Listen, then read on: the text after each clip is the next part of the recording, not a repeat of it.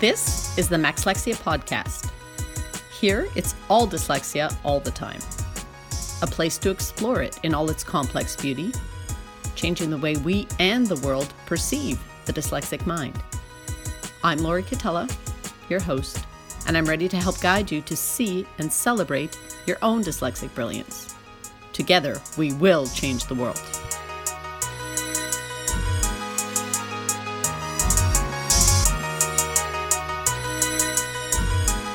Hey everyone, welcome to the Maxlexia Podcast. And today I really wanted to delve into a Q&A that I see often on social media in dyslexia groups.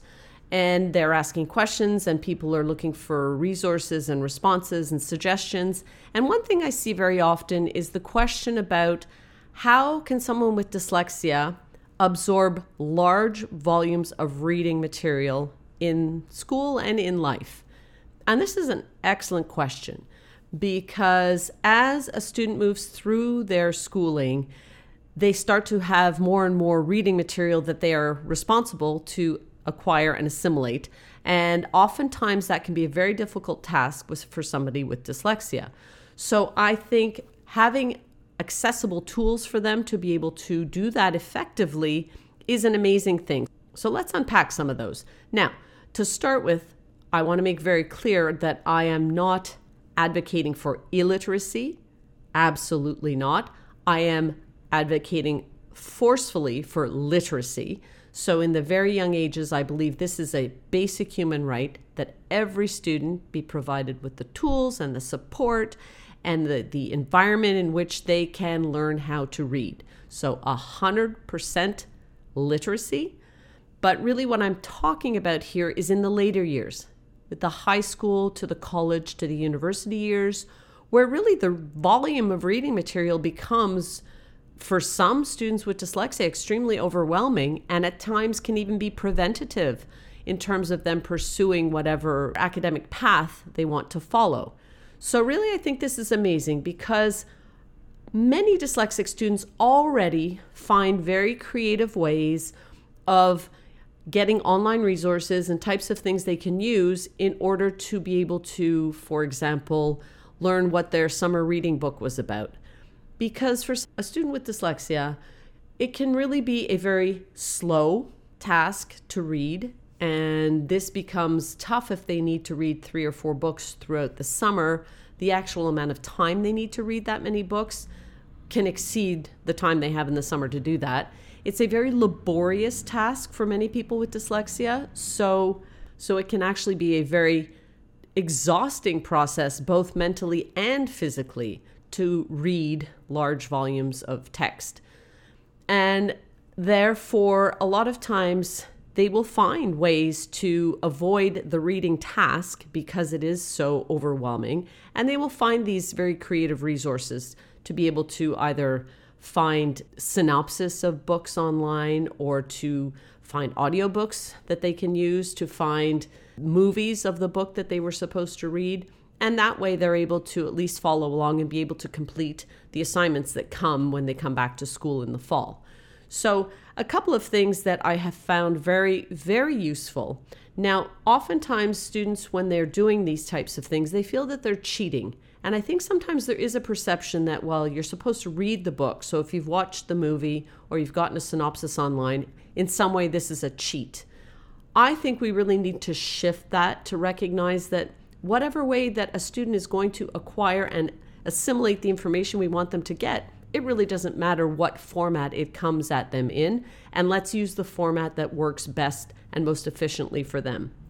So things like very amazing access to many, many audiobooks, and I think this is a wonderful tool that someone with dyslexia can use in order to read the books that they need to read. But really it is limited to literature and to things that are already in print that are able to be put into audiobook format.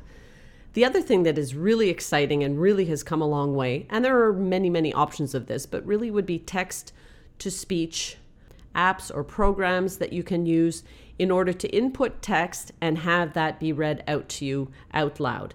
Now, like I said, there are many available options for this. And really, the choice is yours to make, whether you choose one of the free ones or whether you choose something that you prefer to pay for. But there really is an exciting one that is now a Chrome extension online that you can use that's actually created by someone with dyslexia. And I love this one. I'm not here to advocate for one over the other, but really, if you go and explore it, this one is very exciting. And it has really interesting components to it. It's very flexible. You want something that's easy to use, that you can really have different multiple input of things.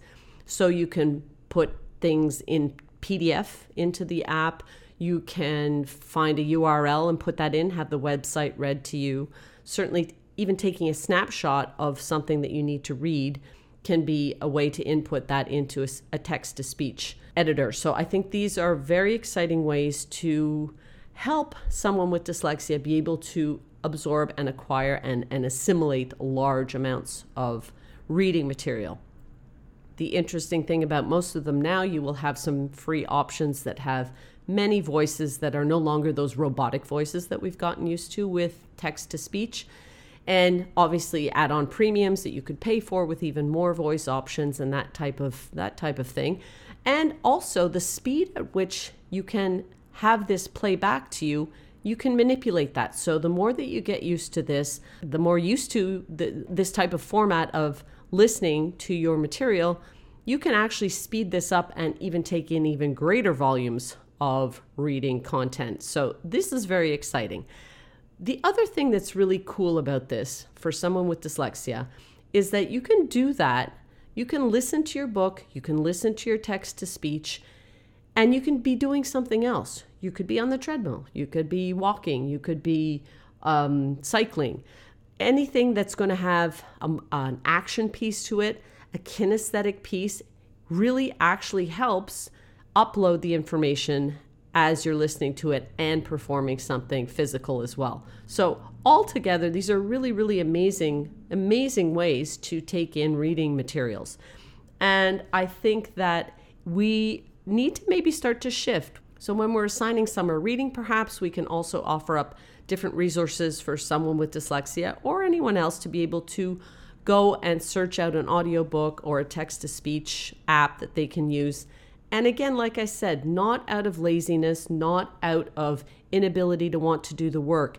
Absolutely the complete opposite. Someone with dyslexia really does want to perform. They want to do the task that you're asking them to do, but actually it can be a very, as I said, slow and laborious and exhausting process to read that much material. So alternate ways of getting that material and acquiring that knowledge is really going to help them be able to move on as they go farther and farther into their academics through the high school and into the college and university years. Thank you for listening to this episode of the Maxlexia Podcast. If you've got any questions or comments, or if you're looking for more dyslexia-related stories, resources, and information, reach out to me on my website, maxlexia.com. Peace out. See you next time.